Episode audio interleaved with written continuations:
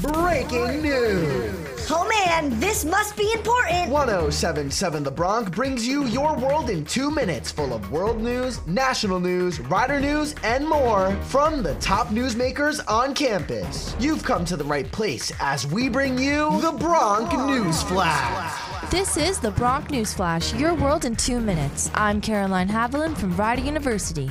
On Wednesday, Tennessee State Representative Justin Pearson was reinstated to the State House in a special meeting of the Shelby County Commission, who voted to send Pearson back to his House seat. Pearson was expelled along with fellow State Representative Justin Jones for joining a protest for gun control on the House floor after a school shooting in Nashville, which left six dead, including three children. Pearson and Jones's colleague, Representative Gloria Johnson, who also participated in the demonstration, managed to maintain her seat. The expulsion of the two young black lawmakers incited outrage from around the nation, with people saying racism played a role in their expulsions. After the vote to expel him, Pearson said, You cannot ignore the racial dynamic of what happened today. Two young black lawmakers getting expelled and the one white woman did not, that's a statement in and of itself. On Tuesday, a wildfire in South Jersey that started at 500 acres has grown to nearly 4,000 acres in less than 24 hours. Manchester Police Chief Robert Dolan said during a news conference Wednesday that the Jimmy's Waterhole fire was 50% contained and had burned 3,859 acres as of Wednesday morning. About 170 structures in the Manchester Township area were evacuated Tuesday night, but all residents have since been allowed to return home. The fire was primarily burning on federal, state, and private property in Manchester Township,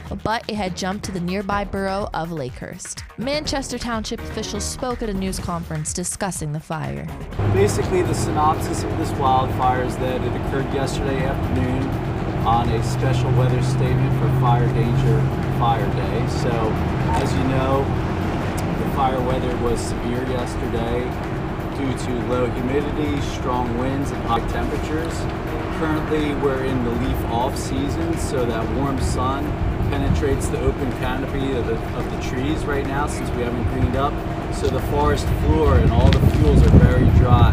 Should there be an ignition source, wildfires spread quickly with yesterday's weather. On Wednesday, the judge overseeing Dominion Voting Systems' lawsuit against Fox News said he plans to appoint an attorney to investigate whether Fox News and its parent company, Fox Corp, withheld key evidence in the Dominion defamation case. Delaware Supreme Court Judge Eric Davis says, I am very concerned that there have been misrepresentations to the court. This is very serious. This comes on the brink of the trial starting next week as Fox News tries to fend off the $1.6 billion defamation lawsuit that Dominion Voting System filed in the wake of the 2020 presidential election. And this is the Bronc News Flash, your world in two minutes. I'm Caroline Haviland.